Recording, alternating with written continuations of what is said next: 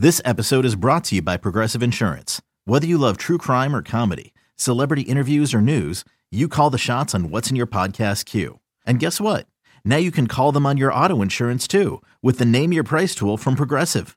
It works just the way it sounds. You tell Progressive how much you want to pay for car insurance, and they'll show you coverage options that fit your budget.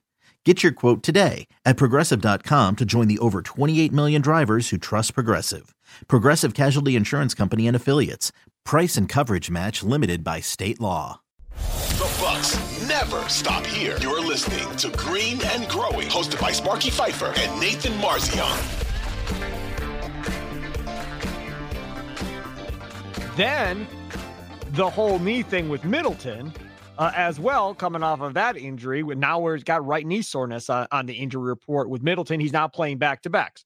Now, I'll clarify on previous Green and Growing podcasts, I've said I don't want him playing back to backs if that means he's healthy, because I don't believe there are any back to backs in the playoffs. So this won't become an issue because you're never faced with this issue when you get to the playoffs. But the fact that we're still listing it and the fact that it's still something still kind of worries me a little bit when we get to that point. Yeah, I mean, Sparky, I agree with you. They they do not.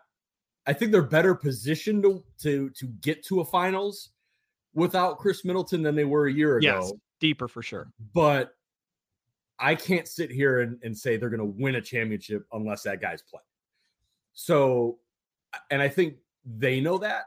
Um, and this this whole process for him was frustrating on a lot of levels. And yeah, you're right. There aren't back to backs, but once you get in the grind of the second, third round, you're every other day and like a travel. So like there still is an element of play 35 minutes of it, like high leverage, intense basketball. Get on a plane, rest a little bit, and, and get ready to go again. Right. So I think that's where they're at now. Um, the Golden State game, great example, 33 minutes season high. He plays in overtime. Um, off day, travel, Sacramento plays 33, the same amount of minutes, but the entire fourth quarter, Sparky.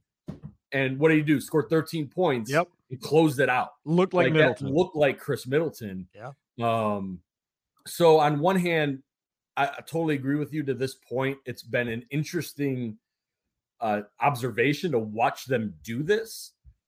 But as we record this, it's hard to say they didn't do it right here the second time because clearly something happened when they tried to bring him back. Look, when he came back from the wrist, you remember that it was that national TV game against Los Angeles Lakers five to four. He played 30 minutes.